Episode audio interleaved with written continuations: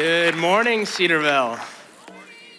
I am Ethan Foster, and I'm glad to serve as the sophomore class chaplain. It is awesome to be here with all you little sibs. I want to shout out my favorite little sibling, actually, AJ Bosworth. Would you stand up, everyone? It's my roommate's little sibling. Say hi, AJ. All right, sweet. Say hi to him if you see him around campus, too, you know. But if you have your Bibles, go and open up to John 17. That'll be the sermon text today, John 17, 20 through 23. I'd like to thank everyone who has been praying for me in the preparation for this lesson. Praying for someone is truly a great gift, and I am thankful for that. And actually, in today's sermon text, we're going to read about Jesus, the Son of God, prays for us. John 17 is what we call the high priestly prayer. Now, this comes right after the upper room discourse where the disciples and Jesus were talking for a while. But Jesus in John 17 begins to pray for his disciples. And soon after John 17, he would be arrested and eventually then hung on a cross and crucified for our sins and raised again to new life. So, in John 17, some things to be highlighting in this high priestly prayer is the idea that Jesus is leaving, leaving soon. He's going to give the disciples some instructions of what they should be doing while Jesus is gone. Another thing to know in this chapter is that Jesus has been talking about how he is truly one with the Father. He's talking about some things in the Trinity and how he is one with the Father, but he was also sent by the Father. Now, we are one with Christ, and Christ has sent us. And it is in reflection of Christ's unity with the Father and Christ being sent by the Father that we must act. And that is what we will see today. So, as we read this passage, be looking for how we should respond to the unity of Christ and the Father. We're going to go through three main points for today. The first will be what Jesus was praying for. The second will be why Jesus was praying for this. And the third will be how this will be accomplished. And we will walk through that. If you would, please be standing for the reading of the Word of God.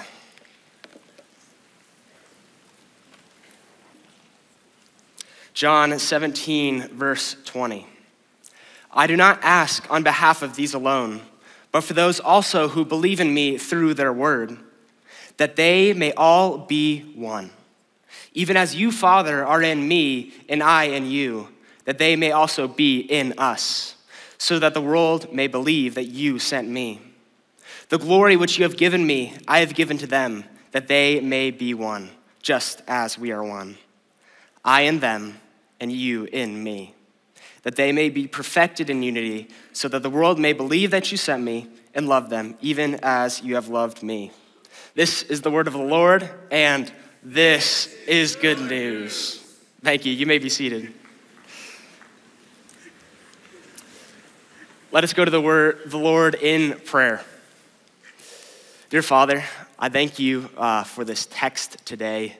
I thank you that Jesus prayed for us. What a gift that is. I pray that uh, this passage would truly change us and that we would see that our unity is missional. In Jesus' name, by the power of Spirit, amen. So, as we jump into this passage, it's a very special passage and it's easy to apply to us. Because originally, Jesus here, he would have been praying specifically for his disciples around him and his followers. But at the very beginning of the passage we saw that Jesus expanded who he's praying for. In verse 20, he says, I do not ask on behalf of these alone, the disciples, but for those who believe in me through their word. So Jesus, he shifts here from focusing just on the disciples to praying for us. We are those who have believed on the account of the disciples' words. This is a special passage because the Son of God is praying for you and me. So, what he is praying for is quite important. That is the first point what Jesus is praying for. What Jesus prayed for in this passage is found in verse 21. He says that they may all be one. Jesus, with his prayer for us, he decided to pray for our unity. Now, we talk about unity a lot, and it sounds like a cool thing, but Jesus prays for a specific type of unity. Look at ver- the full verse of 21. He says, Jesus, speaking to the Father, says that they would all be one, even as you, Father, are in me, and I in you. Look at verse 22 that they may be one just as we are one. The, the type, the quality of unity that Jesus is asking for us is one that reflects the unity of the Father and the Son. Honestly, it's, it's hard to even try to comprehend the unity, the oneness that the Father and the Son have. Every relationship that we have been in is in some way stained by sin. We, we can't even comprehend this unity. The unity of the Trinity stands perfectly with no stain of sin. They are perfectly one. Look at the end of verse 24. Jesus says to the Father, For you loved me before the foundation of the world. The Trinity has this preeminent love before the world was even created. It is an amazing bond of unity that we see in the Trinity, and it's hard to even comprehend, but that is the unity that we have been invited into, but also called to imitate in our relationships with our brothers and sisters in Christ. This is a high calling. Let me break down this idea of unity into two categories. We'll talk about unity in the local church and unity in the global church. So, if you have your Bibles, turn to Romans 12, my favorite chapter. Romans 12, we are going to talk about what it means to be one with your local church. We're going to start reading in verse 4. Romans 12, verse 4 says, For just as we have many members in one body, and all members do not have the same function, so we who are many are one body in Christ, and individually members of one another. Since we have gifts that differ according to the grace given to us, each of us is to exercise them accordingly. If prophecy, according to the proportion of his faith. If service, in his serving. Or he who teaches in his teaching. He who exhorts in his exhortation. He who gives with liberty. And he who leads with diligence. He who shows mercy with cheerfulness. This is the call of the local church to be one as the body of Christ. We are one in Christ. That is what the church is called. So, how do we act as one in our local churches? I think a good question for us would be if we never went back to our local church, would anyone notice? Would there be a need? You see, we should serve in our local churches and we should be known. We should use the gifts that we have been given so that we could build up the body of Christ. We should also build up real connections with the people there. Crazy idea. But what if we stopped leaving the courtesy seat between us and the next person at church? I know that might be a little bit too much, but I hope you guys would desire to get to know the people in your local bodies. Would you not just walk in to hear a sermon and then walk out. This is something I'm trying to work on as I can tend to get distracted by the allurement of Chuck's Sunday lunch. It's always amazing. Cedarville, would you say that you are attending a church in such a way that you are truly one with that body? Do you really know people there? And are you really deeply known? How are you using your gifts to serve that body? In our local churches, we must remember that we are this one part of the body of Christ. So we must act like it, serve and be known. Now, in this chapel, we have the gift of representing many, many different local churches around Ohio. But we represent just a small portion of the global church. So that's what we will look at next how we can show unity, be one with the global body of Christ. Now, this part tends to be more difficult, in my opinion. Maybe you struggle with what beliefs of other denominations you can get along with. Or maybe, like me, you struggle with being judgmental or cynical about other Christians. Maybe I'm the only one, hopefully, I'm the only one that's had this thought, but I've been here in this chapel and we're worshiping the Lord in song. And I look out and I see someone raising their hand in worship, and the thought crosses my mind they're only doing that for attention. What a horrible thought, first of all. That's so judgmental. It's not beneficial to anyone. I'm really good at judging people, and I do it far too often. Maybe you struggle with the same thing. Here's another thought I've heard or talked about uh, on social media Cedarville is the only real Christian college. All these other Christian colleges, they're not doing it right. They don't love God like we do. First of all, that doesn't sound too humble of us to say, and it's also pretty judgmental. I believe a lot of us need to grow in this area.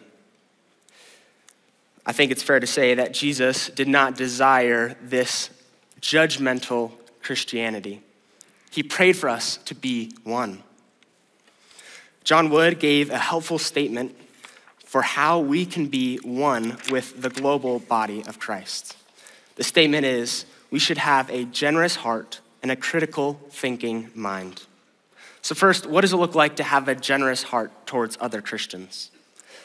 Paul gives us a great example of this generous heart mentality in Philippians 1. Philippians 1, he's talking about how he knows that some people are preaching Christ out of false motives. But what is his response? Philippians 1:18. What then? Only that in every way, whether in pretense or truth, Christ is proclaimed. And in this I rejoice. Yes, I will rejoice.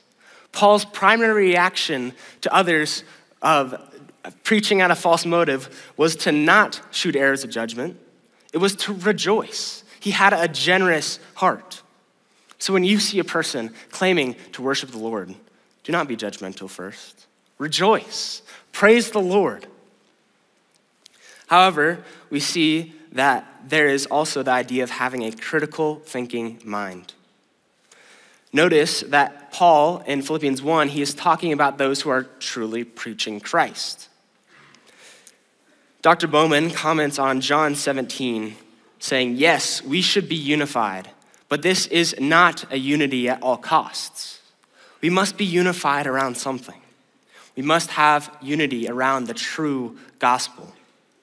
So, having a critical thinking mind means that we evaluate if what we are unified is truly the gospel and its essentials.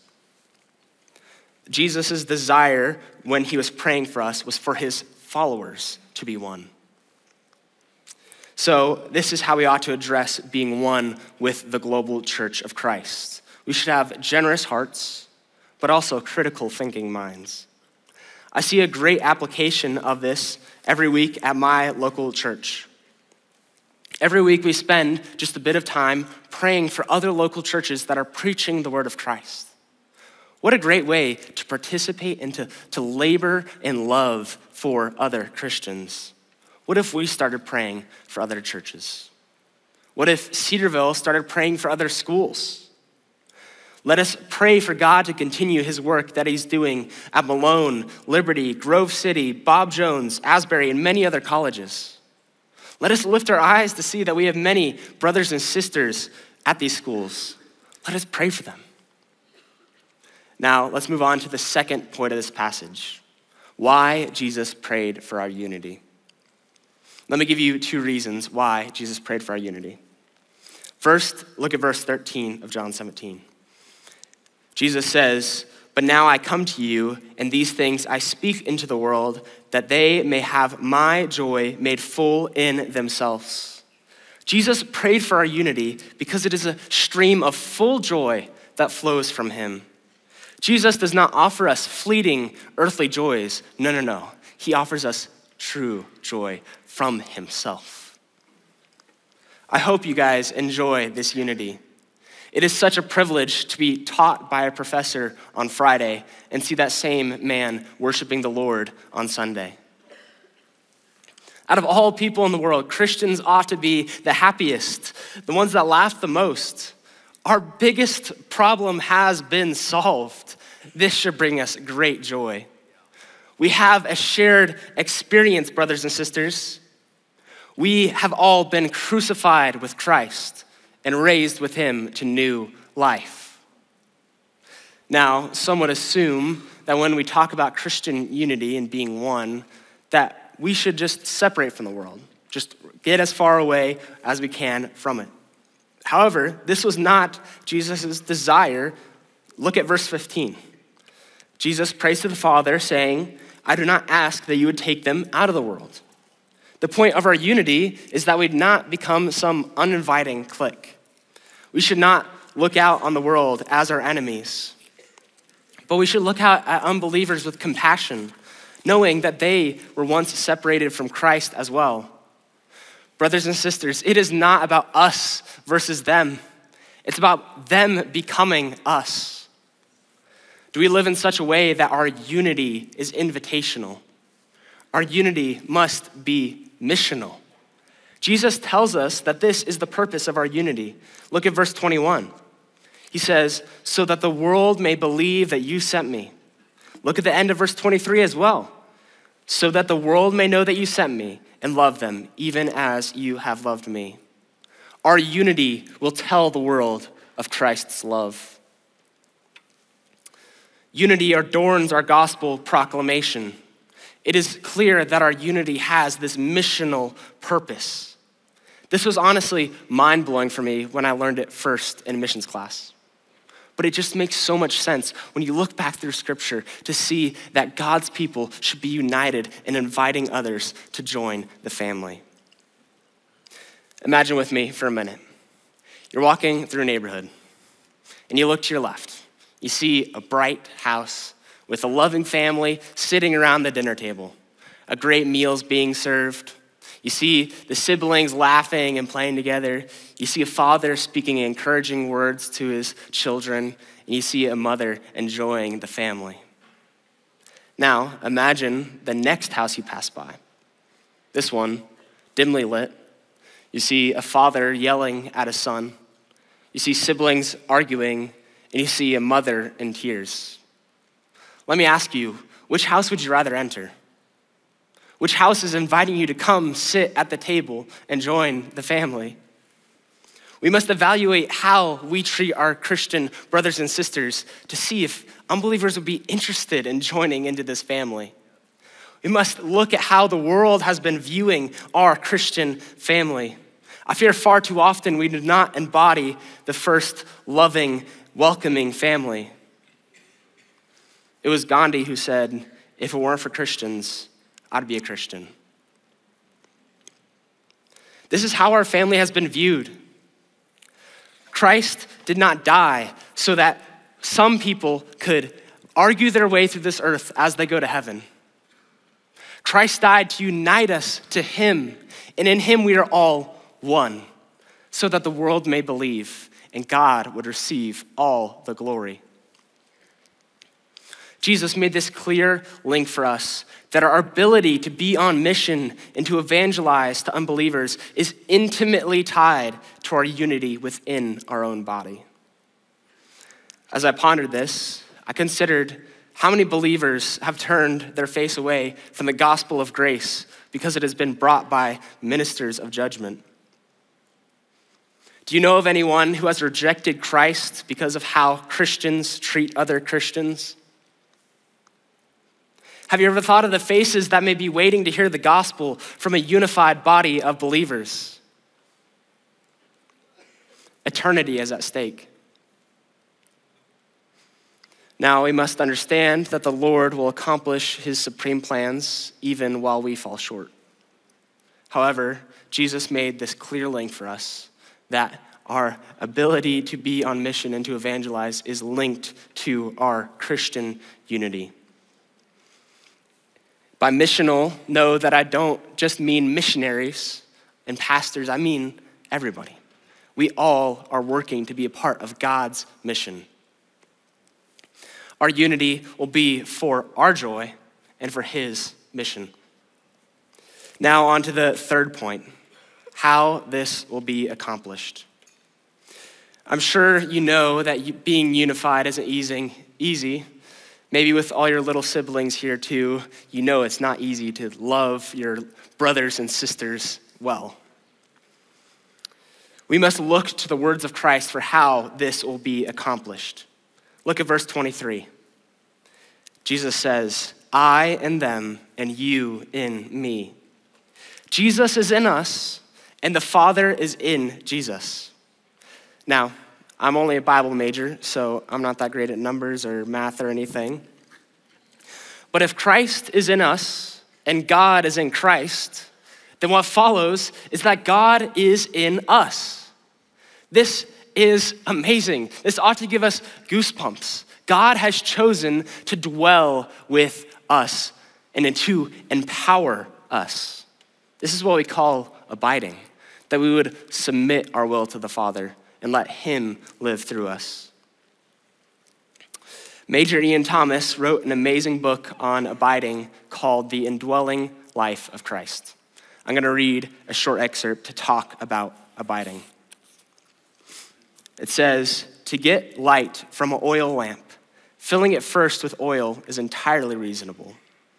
To get a car to provide you with transportation, filling the tank with gas is completely logical. In the same way, divine logic affirms that obtaining righteousness from a man or woman happens only when that person is filled with God. It's oil in the lamp, gas in the car, and Christ in the Christian. Brothers and sisters, we have no hope of obtaining this oneness, this unity with each other on our own power. We could try with all our might to be unified, but arguments will become long and our tempers will become short. So we should just quit trying on our own.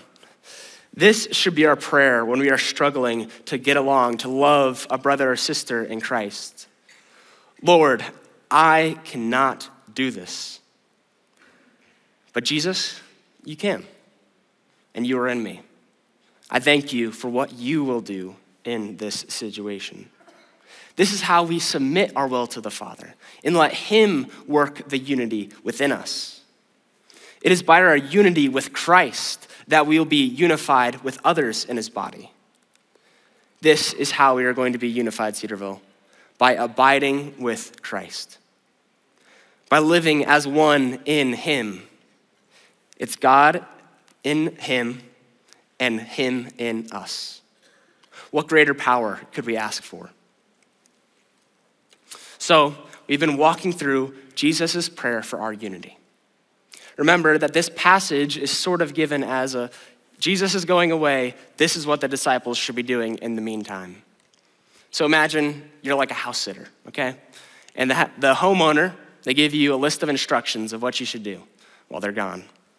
It says that you should water the plants, feed the cat, and clean the house while they're gone. Now, you, you read this list, and maybe you, you even read it again after they're gone, and, and then you read it again, and you, you start to memorize it. You even memorize the whole list of what you're supposed to do. And then you take it and you break it down into different sections, and then you even invite your friends over. And you say, hey, this is, this is what this list means, and this is how you see the different sections. But you never actually do what the list says at the end of the day. That would be ridiculous, right? The homeowner would come back and the, the plants would be wilted, the cat probably died, and the house would be in shambles. Cedarville, the homeowner is coming back. Let us not merely read these instructions, let us live by them, let us do them. Jesus gave us some stuff to do while he's gone. Let's work towards his mission. This unity of our, this unity, caught me off guard there. Know that Jesus prayed for our unity. This is what he desired for his followers generations after he left this earth. We will have to be one with the global body of Christ by having a generous heart and a critical thinking mind. We also should be one with our local churches by using our gifts in serving, but also knowing people and being known. This unity is for our joy, and it is for His mission, so that others would actually want to join our family. And this unity will only be obtained by our unity with Christ. We must abide and walk in Him so that we could be one as the body of Christ. Let us apply this passage today. I guarantee you, you will have a chance to do this. There are many brothers and sisters in this room that you could choose to love. I don't know when you'll get this opportunity today, whether that's in class, in the line at Chick fil A, or in the dorm room. But today, you will have a chance. Maybe you could choose to criticize someone, or you could choose to compliment them. Let's act as the body of Christ. Let's be one with each other. Now, to close, we're going to do one more song. But we are going to leave the house lights on just a little bit. And my hope is that you guys will be looking around at your brothers and sisters in Christ. As we praise the King, look to each other and realize that that is your brother or sister in Christ who is praising the King with you. Let us pray to the Lord and then we will praise the Lord. Dear Father, I thank you for your word and how it encourages our hearts. God, I pray that it would work a unity within us. I pray that Cedarville would clearly be a unified campus, God. People would see us, and what they would see is the body of Christ. I pray that we'd remember that this cannot be done on our own power. We must lean into the unity that we share with you. I thank you for what you will do, Lord. We trust you and we praise you. In Jesus' name, by the power of the Spirit, amen.